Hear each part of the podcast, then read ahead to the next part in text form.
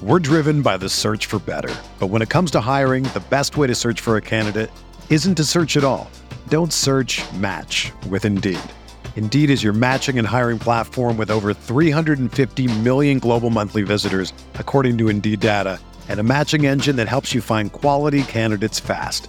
Ditch the busy work. Use Indeed for scheduling, screening, and messaging so you can connect with candidates faster. Leveraging over 140 million qualifications and preferences every day, Indeed's matching engine is constantly learning from your preferences, so the more you use Indeed, the better it gets. Join more than 3.5 million businesses worldwide that use Indeed to hire great talent fast. And listeners of this show will get a $75 sponsored job credit to get your jobs more visibility at Indeed.com slash BlueWire. Just go to Indeed.com slash BlueWire right now and support our show by saying that you heard about Indeed on this podcast. That's Indeed.com slash BlueWire. Terms and conditions apply. Need to hire? You need Indeed. This podcast episode is brought to you by Coors Light. These days, everything is go, go, go. It's nonstop hustle all the time. Work, friends, family expect you to be on 24 7. Well, sometimes you just need to reach for a Coors Light because it's made to chill. Coors Light is cold lagered, cold filtered, and cold packaged. It's as crisp and refreshing as the Colorado Rockies. It is literally made to chill. Coors Light is the one I choose when I need to unwind. So when you want to hit reset, reach for the beer that's made to chill. Get Coors Light in the new look delivered straight to your door with Drizzly or Instacart. Celebrate responsibly. Coors Brewing Company, Golden, Colorado. This is Greg Olson, and I'm thrilled to introduce my new podcast, TE1. TE1 will chronicle a 60 year evolution of the tight end position, from its origins as an obscure, overlooked blocking role to the versatile superstar position that it is today. I'll explore the evolution of the position through conversations with some of the all time game changing tight ends. And just like the incredible tight ends we sit down with on my new show, the Chevy Silverado is in a league of its own. This truck is all about grit, strength, and dependability, the same attributes it takes to be a tight end.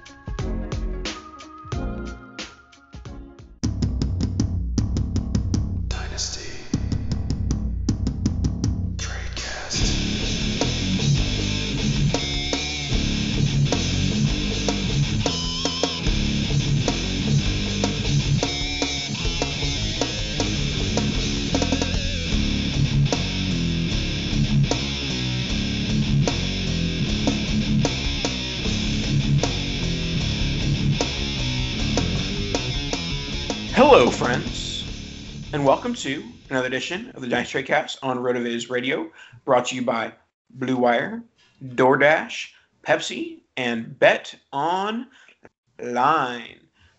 Here we go. Dice Trade Cast, week three is in the books. The Stanley Cup champions are the Tampa Bay Lightning. uh, Steven Stamkos scored a goal in Game Three, uh, his only appearance in the playoffs. Oh, wait, we're not we're not a uh, hockey podcast. Um, You can be. I mean, I'm, I'm a hockey guy. I'm all about it. Let's switch. Let's just switch right now.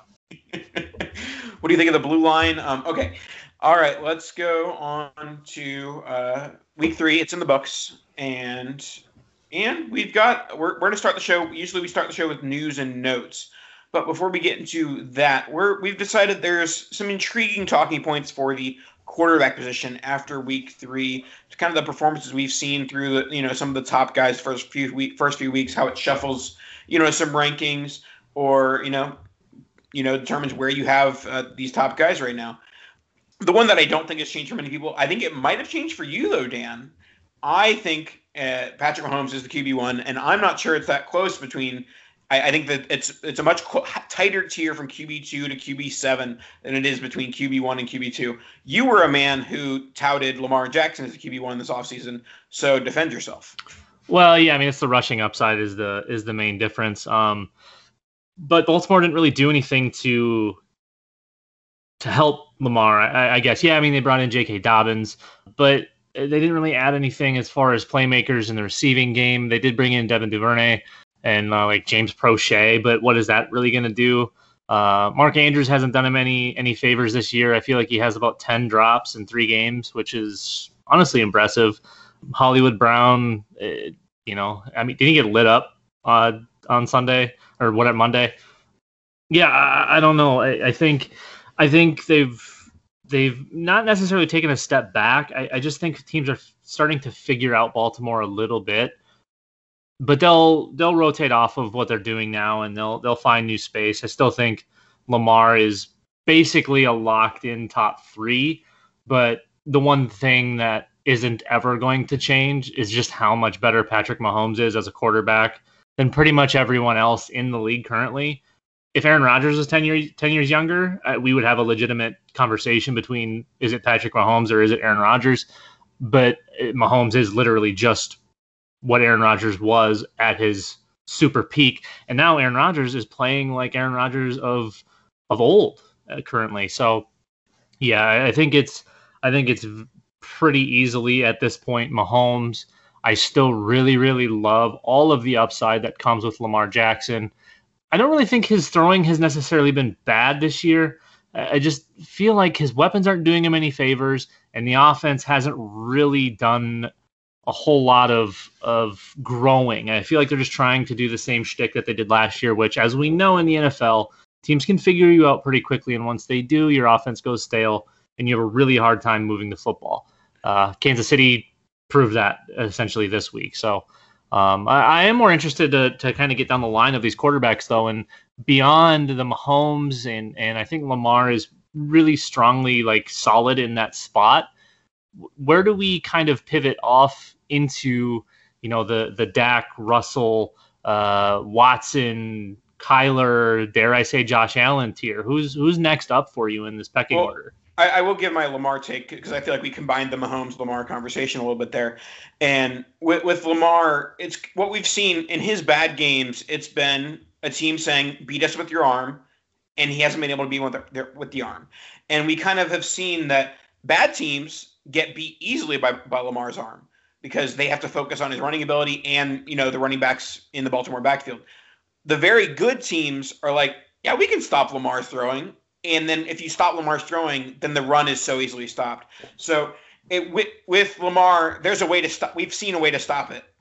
There has been no way to stop Patrick Mahomes and what he's done in that Kansas City offense with the weapons around him. Tyreek Hill, Travis Kelce, Mecole Hardman had a big game on Monday night.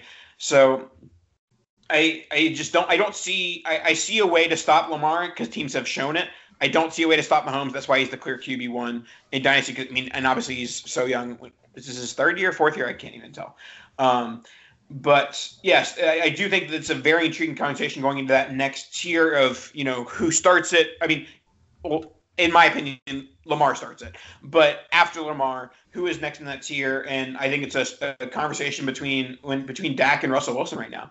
Um, I everyone knows I'm a I'm a big youth guy, but we are seeing more and more of these quarterbacks playing deep into their 30s, early into their 40s. And Dak and Russell Wilson have looked like the two best quarterbacks in football this year.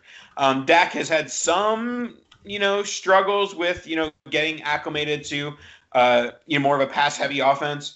But when he's been good this season, you know, when, when the offense has been humming for Dallas, he has looked like the best quarterback in the NFL. Now it hasn't. You know, they're one and two, and they've been trailing in uh, the win as well, of course. But I, I do think that when that offense gets right, and it will over the next few weeks, Dak will be putting up, you know, top QB overall type numbers. And Russell Wilson has has been I yes, Mahomes, you know, is the best overall quarterback, but Russell Wilson has by by far had the best season so far. Yeah, it's hard to to argue that obviously with with the numbers he's putting up. Um, I think the big thing for me with Russell is yeah, he's he's 32, but we haven't really seen him as a high volume passer. I mean, really ever as as far as like the real high volume passers go. We haven't seen him do it in like five years. So the the big thing is is him staying 100% healthy. Obviously, he doesn't miss many games, but that doesn't mean that he doesn't struggle when he's hurt and trying to play through it. So if he can stay, eh, you know, and even 90% healthy, Russell is pretty damn good. But um, we need to see him stay healthy and continue to stay healthy and continue to the volume. Always, always, always has been extremely efficient as a passer, which is the reason he's stayed so highly ranked over the years because he hasn't been a volume guy. He's been an efficiency guy. And now he's got weapons, right? Get the Kalen Metcalf, or DK, as everyone likes to call him. And uh, Tyler Lockett, obviously, is a huge part in that. And those two are so good. It is. It's, cre- I mean, it's incredible. I mean, I, this isn't any sort of a hot take, but like those two with Russell Wilson, it's like how do you even stop it? And guess what? NFL teams they can't stop it. No, they can't. so they're so explosive and they're perfect complements to one another. Uh, and also, we're seeing DK Metcalf just completely blossom. Like he's not the one, the one trick pony that everyone thought. And even though he kind of had that shtick to him where he could only run a couple of routes, we're seeing him completely blow everyone away and out of the water running these routes. So uh, I, I think his growth and Tyler Lockett continuing to be a really high end wide receiver. Um, I mean, that's everything for Russell now because he's, you know, he had Doug Baldwin and he had he had a couple of pieces prior, but he's, he's never really had an elite type like he has with DK Metcalf, a true alpha, a true wide receiver one in the NFL, and uh, you know, a big play speed guy with Lockett, who he's had for a couple of years. Um, it's hard to argue with having Russell really high. The argument for me would be health and age. It's really the reason I would have Dak ahead of him. Uh, obviously, Dak is really young. The problem now becomes how can we argue that his his surrounding cast is better when we don't know if he's going to be a cowboy in 2021? He could instantly move somewhere else and have absolute garbage. Uh, what happens when he if he comes becomes a jet? You know what I mean? If he becomes a jet, he's he's not that good. He is very good, but he's not good enough to to be, you know, a, a high end wide receiver one or what QB one with that cast. I mean, I, I will say that I oftentimes err on the side of not assuming that transactions are not going to happen, and I'm assuming that Dak is going to be playing in the Cowboys uniform because I mean, yes, we've seen a couple, you know, QBs change franchises mid career, like you know Kirk Cousins, but it it's not very often you see a guy who's you know being valued as a top five, top six uh, quarterback changing teams. It just doesn't happen. The pro- his big problem is his owner doesn't, for some reason, think he's a top five or top six quarterback. He uh, seems to think that he'd rather have Tony Romo back for another fourth quarter drive. Well, uh, one person who fantasy Twitter has definitely not thought was a top five, six quarterback for most of his career was one Josh Allen and he has come out guns a blazing. Uh, the stark contrast between Stefon Diggs uh, going from the Kirk Cousins to Josh Allen uh, shows Josh Allen is a much better than Kirk Cousins, and Kirk Cousins without Stefon Diggs is very, very bad. So, uh, yeah, I obviously you don't want to put too much into account of just like one player, but Josh Allen's career is like flipped on on its head by Stefon Diggs' arrival. Plus, he still has the rushing upside um, especially in the red zone with his big body.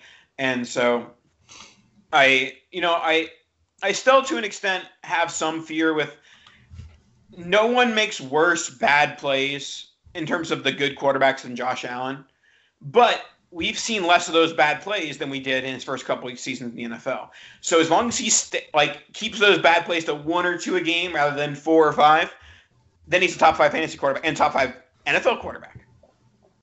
Well, see, I'm I'm still in the camp of he's probably not an elite quarterback, but he is absolutely an elite fantasy asset. We've seen really bad quarterbacks put up massive fantasy numbers. We've seen Blake Bortles have success as a fantasy asset. We've seen Jameis Winston have success as a fantasy asset. We've seen Ryan Fitzpatrick have massive success as a fantasy quarterback. Josh Allen is obviously better than all of those guys, but he's nowhere near the quarterback caliber of Patrick Mahomes, of Dak Prescott, of, of Russell Wilson. He's not in their league at all. He's got a massive arm. He finally has another weapon to throw to, and he's got rushing upside. He is, in my opinion, a top six quarterback. I don't think there can be any questions asked about that. My only, only, only, only issue I have is that he's still kind of bad.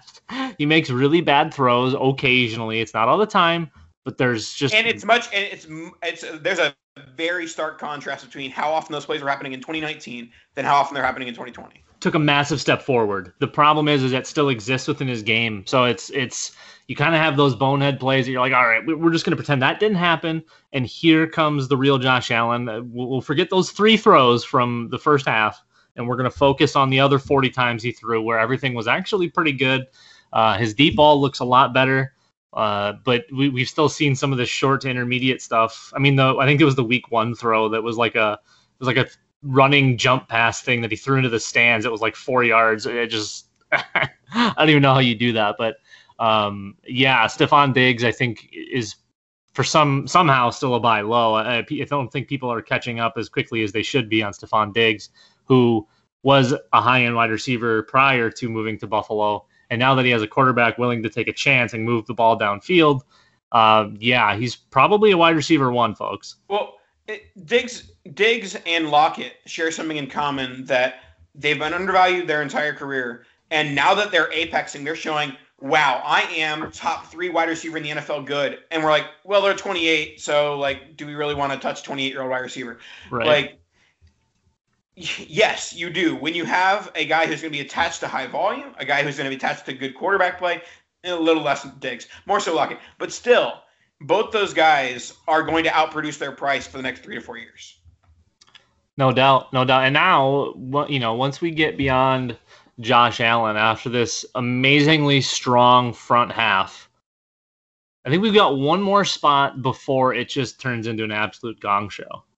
Yeah, I mean, I, I still think that the uh, QB five this year, Kyler Murray, belong. You know, I I, I, sure. I have him I have him above Josh Josh Allen still, um, but you know there is still some question marks. You, you, you have some question marks about his passing ability, but I mean I think I think it's been fine uh, so far. Him and Hopkins have played well together, and the Cliff Kingsbury offense is only evolving. Andy Isabella had a huge game this week. Uh, hopefully that continues even with Kirk coming back to the lineup. I'm, I'm assuming soon. Um, but yeah, Kyler Murray, I, he is what we thought he was, and it, and it's not a disappointment.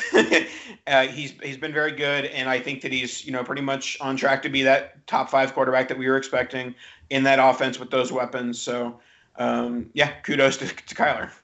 The the turnovers are are starting to become a little bit of an issue. I mean, it's not the end of the universe, but he's got only got four touchdown throws and five picks this year. So I mean, I I'd like to see him clean that up, especially. Damn, he has four rushing touchdowns. but he went 20 and 12 last year as a passer. So I mean, it's. I feel like he's taken a slight right, step back I'm, as a thrower. having four, saying he only has four passing touchdowns is disingenuous. No, no, no. But I mean, I, right? No, I, I get that. I'm just saying he's turning the ball over at too high of a rate. He, he needs to clean that up. I feel like he's he definitely hasn't taken a step forward as a thrower. I, I mean, he, best case scenario, it's just he's kind of kept kept doing what he was doing. Uh, I'd like to see him clean some of that up, but uh, yeah, uh, he's still in this top five, six category for me. No, no questions asked. Obviously, having having Hopkins and and having um, Kingsbury as as his play caller for the foreseeable future, um, it's really hard to argue with that combo. So I, I think I think Kyler is a locked in top five guy with you know right there with Josh Allen, with Russell Wilson, with Dak Prescott. Um, I, I, think that's kind of your your tier three, maybe, or maybe Lamar's in that tier two, and that's just a really big tier two. Because uh, there's a lot of those guys that are honestly pretty interchangeable for me. The the only I think really locked in spot would be putting Josh Allen at the in the last part of it. Now let's go to a player who I would have assumed would still be in that tier, but has not played that well with his uh, man DeAndre Hopkins gone. That is the QB 17 on the year, Deshaun Watson. Uh, I had hopes. I had high hopes for uh, Watson. Granted, he hasn't had the easiest schedule out of the gates. That's not really an excuse for how badly he's played, but he hasn't been able to make up for, you know, the the lack of receiving weapons around him with his legs or just you know being able to throw guys open, and so. A bit of a dis- disappointment to start the year for Deshaun Watson. Um, I, I, do think it's a buy low opportunity because I'm still a believer in his talent, but the floor, I, I was not expecting this this type of floor from him from a fantasy perspective, and the floor is clearly like a low end QB two. Yeah, I mean he's essentially throwing for 250 and a touchdown as your floor. So that's that's not great. We haven't really seen much of that rushing upside. Honestly, I struggle with Watson because I think he's a great dynamic quarterback, but the Texans, man, Bill O'Brien is running that place into the ground. Um, they traded away Hopkins for absolutely nothing. David Johnson's looked okay. The wide receivers have all looked mostly not good. It, it's kind of a cluster. Honestly, it, it might be to the point now where if you have him, you really can't sell because you're not going to get what he's worth. But I don't know that I'm buying right now either. Honestly, I, I need to see something change with Houston or uh, maybe Watson move on. I, I, don't know how all that could shake out possibly, but it's um it's not great right now. I'll say that. Well, it's not great for Deshaun Watson, but you know what it is great for? It's great for our RotoViz subscribers. That's right. We got content, we got tools, we got great podcast network, RotoViz Radio. Make sure to get involved with RotoViz by going to rotoviz.com and using the promo code 2020 RV Radio to get a 10% discount off all of our content tools, all the great apps, all the great articles, Dynasty, Devy, Redraft, Best Ball in the offseason. Everything you can ask for for baseball, RotoViz has got it. We got you covered. We got a Slack channel. We got everything you can think of. Let's get involved. 2020 RV Radio, 10% discount. Get involved today, not tomorrow, not yesterday. Or if you did yesterday, good job, but today. All right. Next, uh, the last veteran quarterback we'll talk about is one Baker Mayfield. He might actually have uh, an instance of QB wins uh, who would have thought that Browns wins would be buoying the value of a quarterback? But the fact that the the Browns are two and one are kind of making it seem like he's playing better, or at least from a fantasy perspective, playing better than he is. Uh, he had he's at QB twenty five in fantasy ball with uh, no games over sixteen points in the first three weeks. And that's obviously with the weapons of Odell Beckham and Jarvis Landry, David Njoku got hurt, uh, Austin Hooper. So obviously, I was expecting more last year. I was expecting more this year. Uh, do you think this is just a case of the Browns just have the the rushing attack to not need Baker ever, or do you think this is just game script? How how do you see the rest of uh, Baker's year playing out? Is it much of more of the same what we've seen so far? I think he might be a forever QB two. Unfortunately, I think I think they're going to lean on on Nick Chubb and Kareem Hunt to try to get Baker his confidence back by not making him have to throw the ball as much as humanly possible. I mean, they got absolutely waxed by Baltimore in week one, but getting Cincinnati and then Washington and and I guess they weren't necessarily easy games, but he only had to throw the ball 46 times total between those two games. And he came out with, I think, like 350 or 360 yards total, four touchdowns and an interception. So um, I don't think the volume is going to be there to get Baker back to a QB one. Honestly, yes, he's still young, but this team feels like it's built to to run the ball, and if anything, they're just going to play more short stuff. I still think that Jarvis Landry and Odell Beckham can survive, but again, that's two guys that are going to take a pretty decent sized hit in in value because they're not going to have the volume that we were anticipating them having. You know, last year in 16 games, Baker really didn't throw it a lot, but he's on pace for even less this year. So I'm I'm not overly enthused. Uh, I have all too much Jarvis Landry and um, probably not enough Kareem Hunt. So I think you know with with Baker, there's obviously some moves to be made. I don't hate him as a, a you know a QB three on a team with QB two valuation. Um, and, and he's going to be relatively cheap now. People are going to be frustrated. He isn't performing the way we had anticipated. But uh, uh, you know, kind of a move I'm looking to make here is I need to start getting in some more Kareem Hunt shares. Nick Chubb is still going to be overly expensive uh, as he should be. He's he's balling right now. He's playing very very well. But Kareem, I don't know if you well catch too. Nick Chubb at the right time after he has like a 10 carry for a 61 yard game, doesn't get in the end zone, doesn't get any reception work because Hunt gets all the work. I feel like Nick Chubb owners or Nick Chubb managers are some of the most frustrated in the world. Every time like they have like at halftime, uh, he has like six carries for 42 yards. They're like, "Where's Nick Chubb ball? Why didn't they get the Nick Chubb ball?" Like they they're freaking out about Kareem Hunt's usage, and so I, I do. Y- yes, Nick Chubb at the moment is expensive, but I feel like if you find the right moment, Nick Chubb is definitely acquirable. For sure. I mean, I acquired after week one when he was Dookie, and I got I got Nick Chubb for CeeDee Lamb, so that was fun. There we go. All right, now uh, let speaking of speaking of rookies, we'll wrap up our quarterback talk with uh, some rookie rapid fire. We have Joe Burrow, three three games into his career, had some ups, had some downs. Currently at QB ten, um, but has shown the rushing upside that we thought he had, and has lots of weapons. And we'll talk about uh, one of his weapons in a little bit.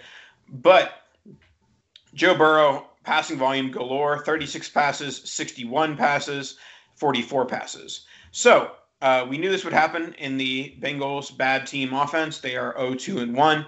And yes, obviously that's not his long-term outlook of always being passing the ball 40 50 times a game. But we, we've seen when he, if he gets the volume, he's going to produce with it this year. Yeah, and honestly, we haven't really seen much of a fall off as far as skill goes from his his season at LSU into the pros. Um, he hasn't had the most daunting uh, of schedule to start with here, but you know the the Chargers week one, they're no joke as from a secondary perspective.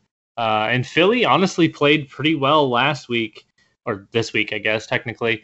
Um, and you know the last two weeks, Burrow went for over 605 touchdowns. Didn't turn the ball over the last two weeks through the air, so I mean, he's playing well. They they just kind of need to keep him upright, try to keep him from getting hit, turning him into uh, what may become a David Carr scenario where he just becomes part of the Earth's crust, and continuing to lean on his weapons. Man, he, has got plenty of them. Uh, from Tyler Boyd to AJ, the the skeleton of AJ Green, Tee Higgins, Joe Mixon. I mean, the, the list kind of goes on, and it's a nice luxury to have as a rookie quarterback to be able to come into a situation where you they're committed to you 100% of the way and they have a bunch of weapons for you. So uh, I feel like Joe Burrow can make a big swing north in these standings. I feel like he could get into that QB seven, eight range pretty quickly, if not already. Because I mean, who else are we going to put there right now? Baker Mayfield? I don't think so. Um, I, I, do feel like he's he's kind of just kept up with what he was doing at LSU. Though I, I was worried we were going to see him fall off and he was going to be a one year wonder, but he's looked pretty damn good. Well, next we have uh, let's look at our calendars. Is it Tua time yet? Nope, not Tua time yet. I'm looking at my calendar right now. Uh, my official Tua time prediction as of September 29th, 2020 Official Tua time prediction. We are going with, unfortunately, November 15th. I'm going the Jets game, November 15th. They play the, game, the Jets in back to back games. And I think they're just going to say, let's show this, let's show our division rival what they have to deal with for the next 10 years with Tua tags. Uh, I, I don't think they're in any rush to get him on the field. They're fine with rolling out Fitzpatrick, winning whatever games they win, um, which probably aren't going to be many other than against the Jaguars. But uh, what are your thoughts? When is two attack? When is Tua time coming? Well, I'd love to say this week, but unfortunately, my guess is going to be after your guess. I'm after gonna, my guess, I'm Holy gonna. I'm gonna say they get him tuned up and ready to go during the bye week, and they unleash him week 12 against those those same New York Jets Jets Jets Jets, and he absolutely shreds them. I think Tua takes the league by storm week 12 and beyond. And Justin Herbert has already taken the world by storm. Well, kind of. He's he's taken the world by brain. um, he, he's had a, a nice start to his career. Nothing too special, but he has uh, had two 300 yard games, ha- had a rushing touchdown in his debut, and you know has three touchdowns three through three games he's going to get demolished by the Buccaneers defense this coming week. Um, but Justin Herbert, uh, I, I think it's definitely early. I mean, obviously we have the injury to, to Rod Taylor, but I don't really see the Chargers being dumb enough to go back to Tyrod, Tyrod at this point. And so I think they're going to let Herbert get his welts. You know, they have enough weapons in that offense to where he can, you know, be competent at least. I'm interested to see how much they get him more involved in the running game. Had four carries his first week, three carries his second. Would like to see him get a little bit more on the ground there. Uh, you know, at least from a fantasy perspective. And uh, yeah, we'll, we'll, see how this season plays out. Keenan Allen was a freak show. No doubt. Uh, I think I think Herbert's been just fine. I mean, it gets his his first action followed following uh, Taylor, uh, obviously with the weirdest injury of all time, and having the those lovely Chargers doctors just always seem to know what they're doing, don't they? So it's it'll be weird to see what happens there if he does come back at some point. Um, but yeah, I mean Herbert Herbert's looked pretty good. Obviously, uh, we'd like to see the efficiency start to kind of get there as time goes on. Uh, a lot of dink and dunk currently, but you kind of expect that trying to get a rookie his, his feet underneath him. So uh, I, I, think that they've got the weapons there for him to succeed too. You know, Austin Ekeler in the backfield has been has been pretty darn good. They seem to really like Joshua Kelley. Obviously, Keenan Allen and Mike Williams on the on the outside. You got Hunter Henry in the middle. So plenty plenty of weapons. Hopefully the offensive line holds up, but I, I can see Justin Herbert making a big jump here too.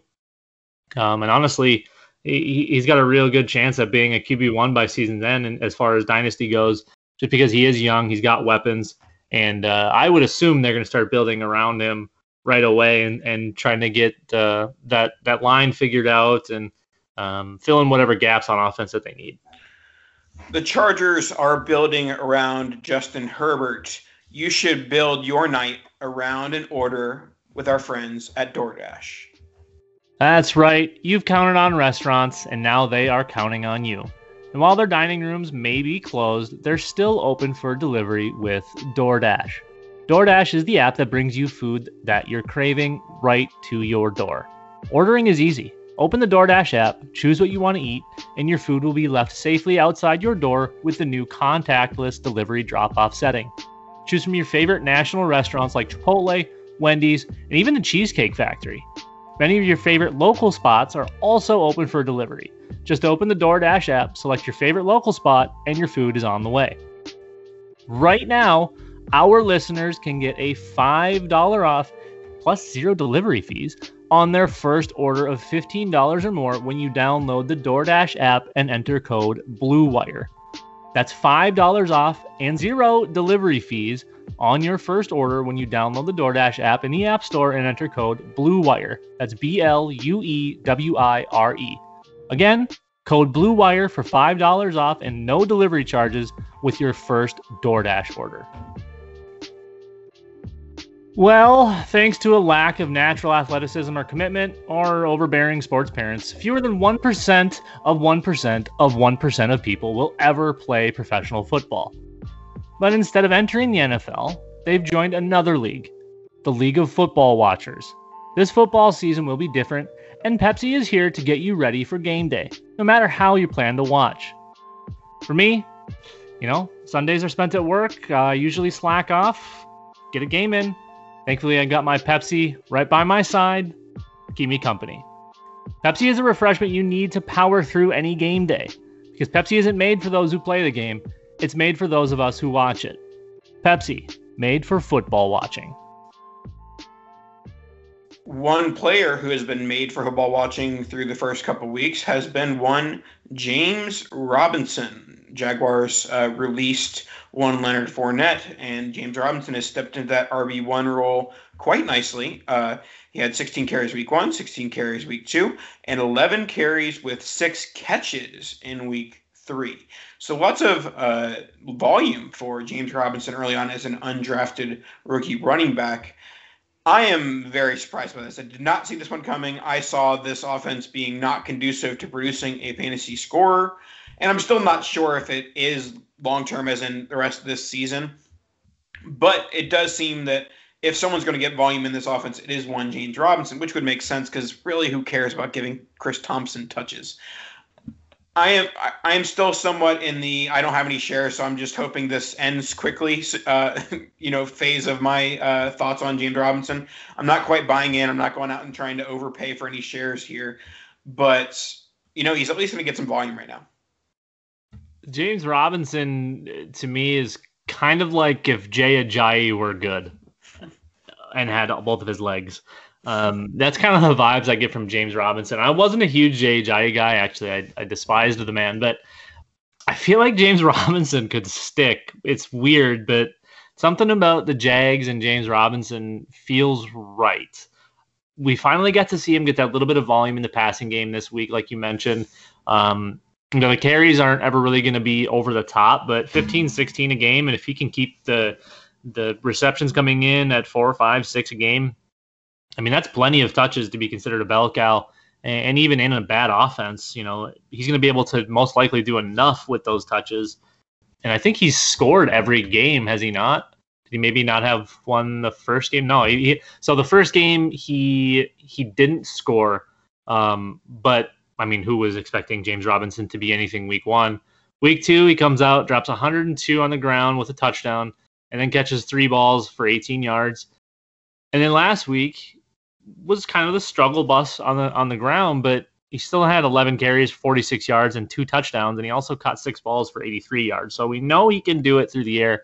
We know he can kind of do it. He can do it enough on the ground um, that I mean he's going to probably be relevant for at the very least this whole year.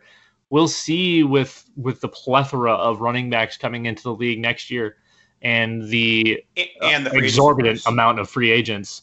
Um, it's going to be, I mean, it's going to be running back haven. So guys I, like I could, I could very much see the Jaguars being this coming year's Dolphins, where you're like, oh, whichever rookie running back is going to be so dynamite, it's going to be perfect fit. Where whoever it is, it's going to be awesome, and then they just don't pick one.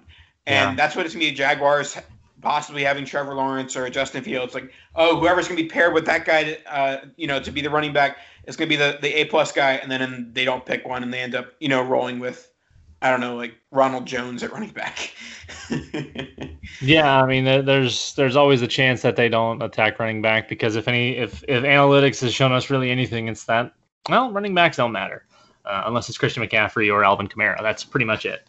Uh, so yeah, I mean, I, I, can see Robinson sticking for the remainder of the year, but beyond that, honestly, there's really not a whole lot of of point potential for James Robinson following the 2020 season. Like we mentioned, the incoming class is going to be really good. Plus, the free agent class is massive, and you know, it, it would take an an an absolute Miami Dolphins scenario for him to have value. But even the Dolphins, we saw them bring in Matt Breida, Jordan Howard you know that that Lynn could Bowden. very well, yeah, Lynn Bowden. we could very well see that happen to James Robinson. Um, I do still think that their plan is to try to get one of the top quarterbacks, even though Gardner Minshew uh, has played okay. He's not a franchise quarterback by any means, but um, he's definitely better than a backup. I, I don't think that's his his tenure in the NFL is as a backup. I do think he starts. So whether it's with Jacksonville or elsewhere, um, that's someone that you maybe want to keep an eye on throughout the season as a potential buy candidate, maybe towards the trade deadline as your as your leagues get close to the playoffs. Um, maybe snag Gardner Minshew in your two QB leagues because if if they are playing really really bad and they're looking like they're going to have a high pick, it's almost a guarantee that they, he gets replaced. But honestly, he should be starting somewhere. And let's go to the Vikings receiving core. We have Justin Jefferson with his big breakout game seven catches, 175 yards, and a touchdown on nine targets after, you know, uh, five catches and about 70 yards in the first two weeks. So, so, so, so, Justin Jefferson. I didn't see this happening this year. I, I told I told you that this offense doesn't have the volume, doesn't have uh, the trust in a young receiver in order for a, a wide receiver to put up these type of numbers. Yes, it's one game, but I don't think this is Justin Jefferson's last game of, above 20 points this season. I think they'll have a few more of, the, of these, especially as the season goes on. And be like, well, why are we wasting our time? You know, as we're losing, why are we wasting our time throwing to Adam Thielen? Let's just try and get Jefferson and maybe our Willie Irv Smith some touches Irv Smith has not done much through the first couple, uh, few weeks. Um, so I do think that, that this passing game is quickly becoming the Justin Jefferson show. Yeah, I mean the offense has been abysmal to be completely honest. Kirk Cousins is god awful. I think we knew that though. I think we knew he was a, a very very mediocre quarterback. But uh, yeah, I didn't see Jefferson really exploding this year and all of a sudden this week I was getting like real Randy Moss vibes from Justin Jefferson. The boy's got swag. That's there's no questioning that. He was dancing up and down the field. I loved it. It was fun to see him having fun out there and absolutely putting on a clinic. And uh, yeah, I feel like he he legitimately could end up as the wide receiver one in this class if he continues to play that way. Uh, you can't stop someone that's playing that's playing like that. I mean, he was he was doing whatever he wanted out there at least for that half, uh, and then they kind of tightened up and said, "We're not just going to let you do whatever the hell you want." And they started to focus on him. This offense just has to not do what they've been doing. They need to go back to being able to throw the football, not trying to run the ball 40 times a game and win. This isn't 1955, man. It's it's it's really not conducive to wide receiver scoring.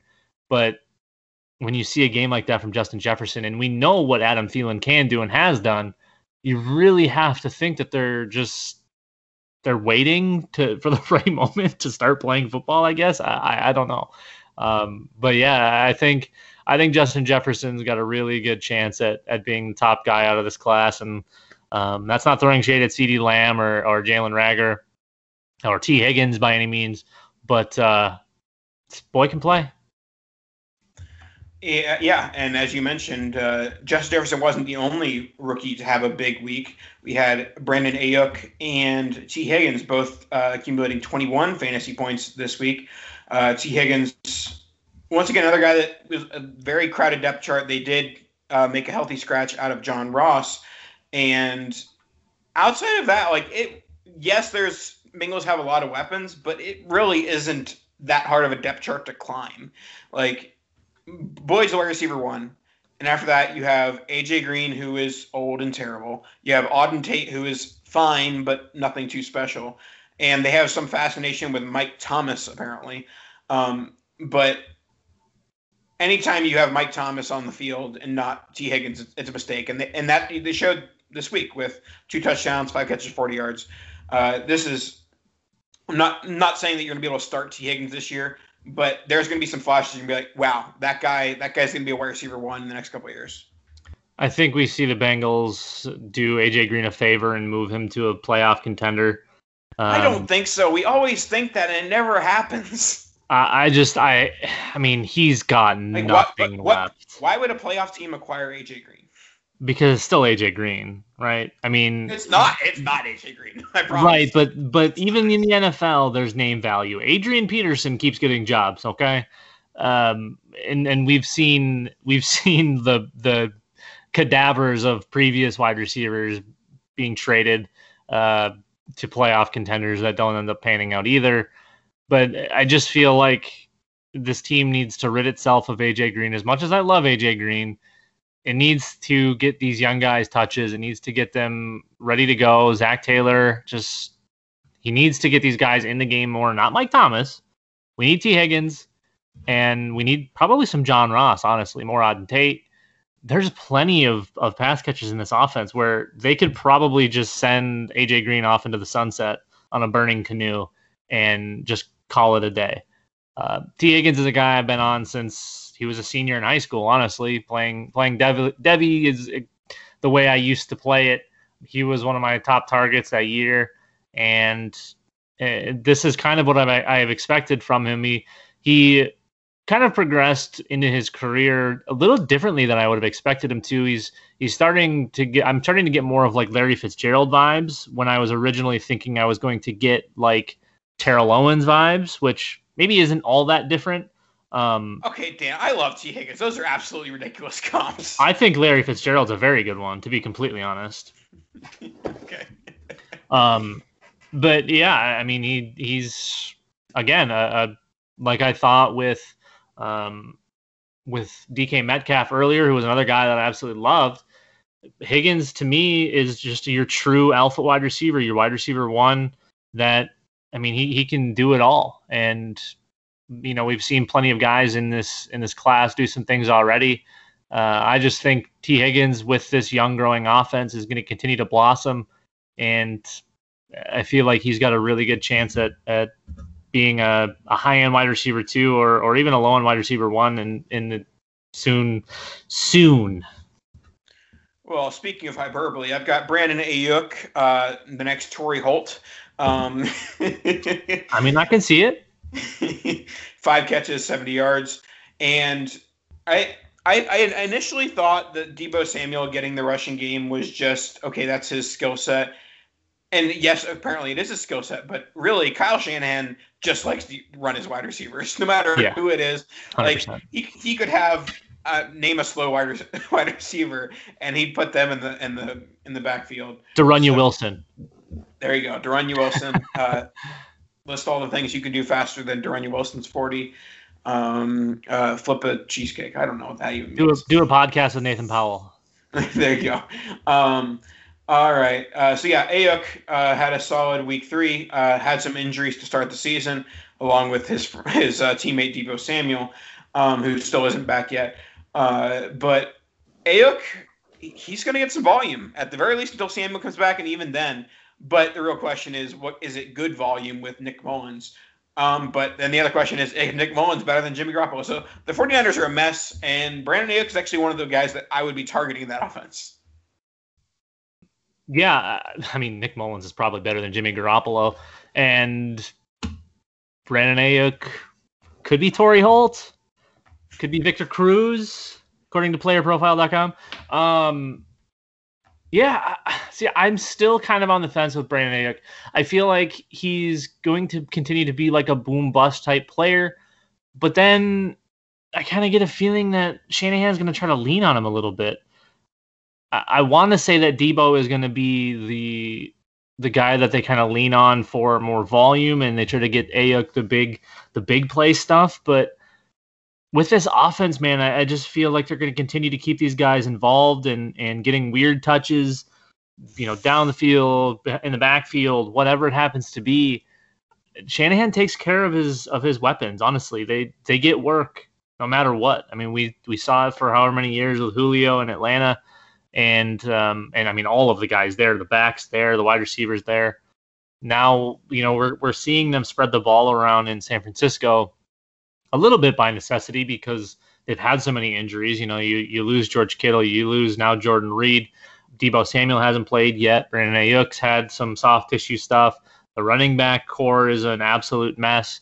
Um, so it's spreading it around a little bit by necessity, but also a lot by design. That's what Kyle Shanahan likes to do. So uh, I do think that Aiyuk should be more highly touted than than he was. I mean, he's a first round pick for God's sakes, and and he kind of just I wouldn't say he went by the wayside, but he he didn't get the attention that your Jalen Reagors were getting, that your Justin Jeffersons were getting. Uh, I even think that a lot of people were t- touting like Michael Pittman over Aiyuk for a while, and you know I may have been one of them at some point. I just I didn't know with Aiyuk. I felt like he was kind of a a late bloomer. You know, we've got a late breakout age.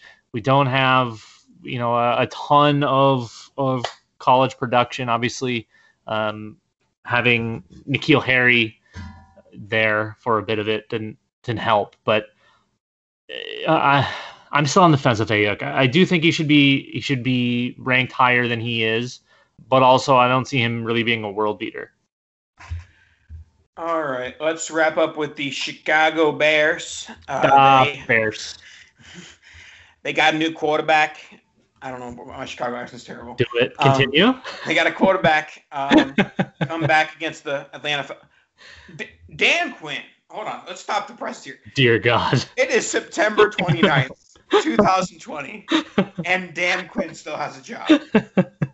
Okay, explain to me in two words. Uh, how does Dan Quinn have a job September 29th, 2020?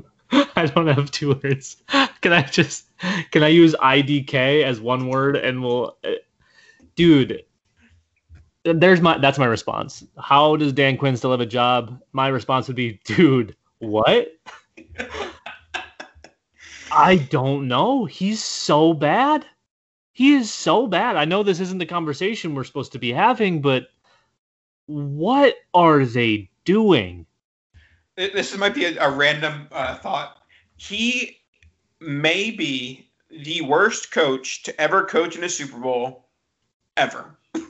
and there's been a lot of bad coaches to coach in the Super Bowls. It is atrocious. It's it's almost like they're throwing games. Is that possible? Are they point shaving? They're so bad. They made Nick Foles look like 2017 Nick Foles, whatever year he won the Super Bowl. Um, and Jimmy Graham, uh, I'll be honest, Jimmy Graham doesn't look good. He's just getting the targets in the red zone, and so his points look good. He's a large um, human. That's that's all he has going for him.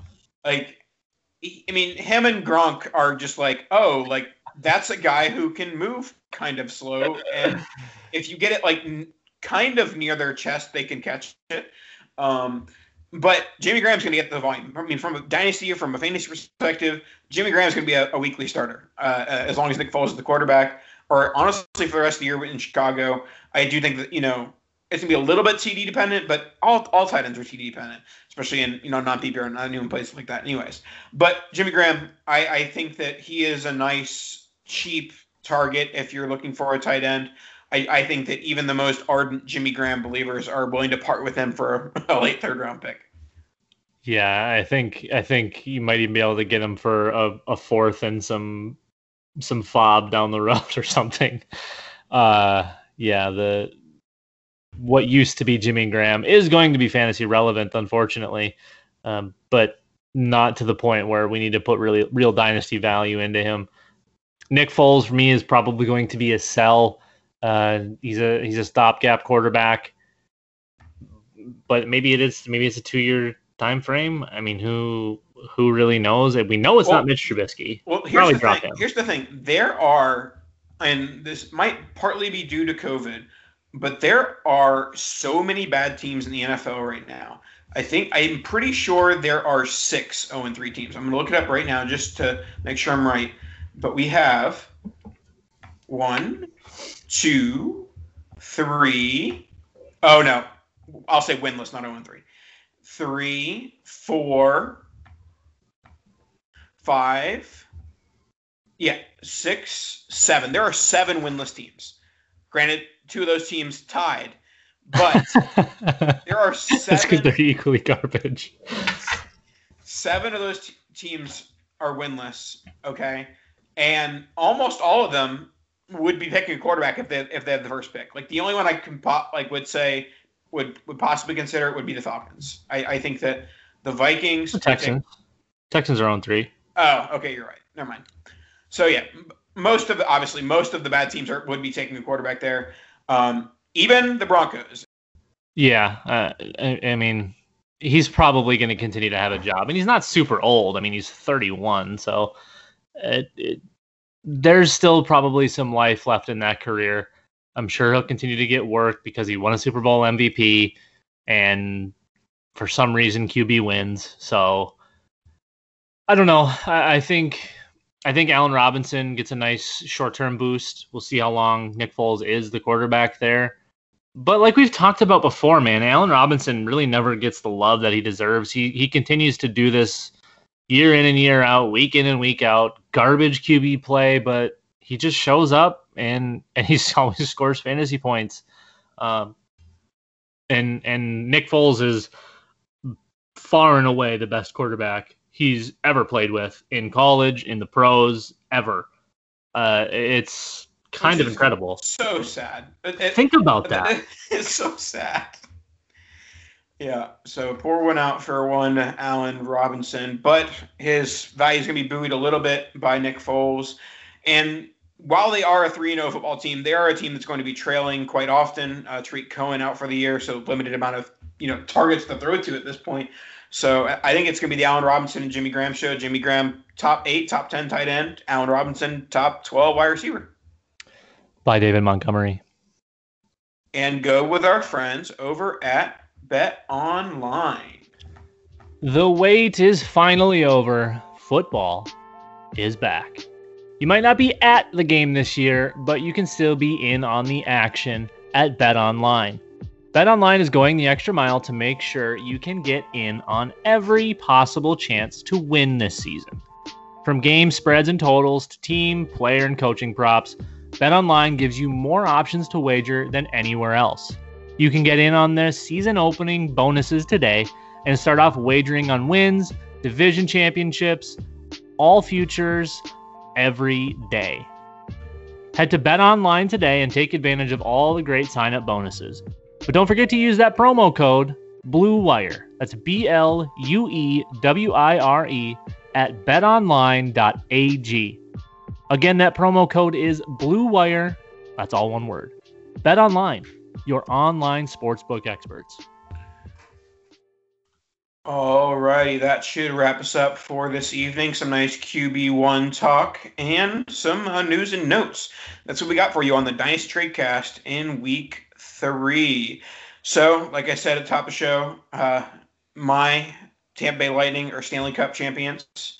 Now, my Tampa Bay Rays, we're the number one seed. We're rocking it. We won the first game of the playoffs. By the time you hear this, we've won two games because they played on Wednesday. Kadosh Manouche, go Rays, go Bolts. Let's go. I mean, I, it's hard to follow that up because my Twins decided to pinch hit a backup catcher in the bottom of the ninth with two runners on, and he hit into a double play. So it's pretty. Is this a baseball podcast? Kadosh.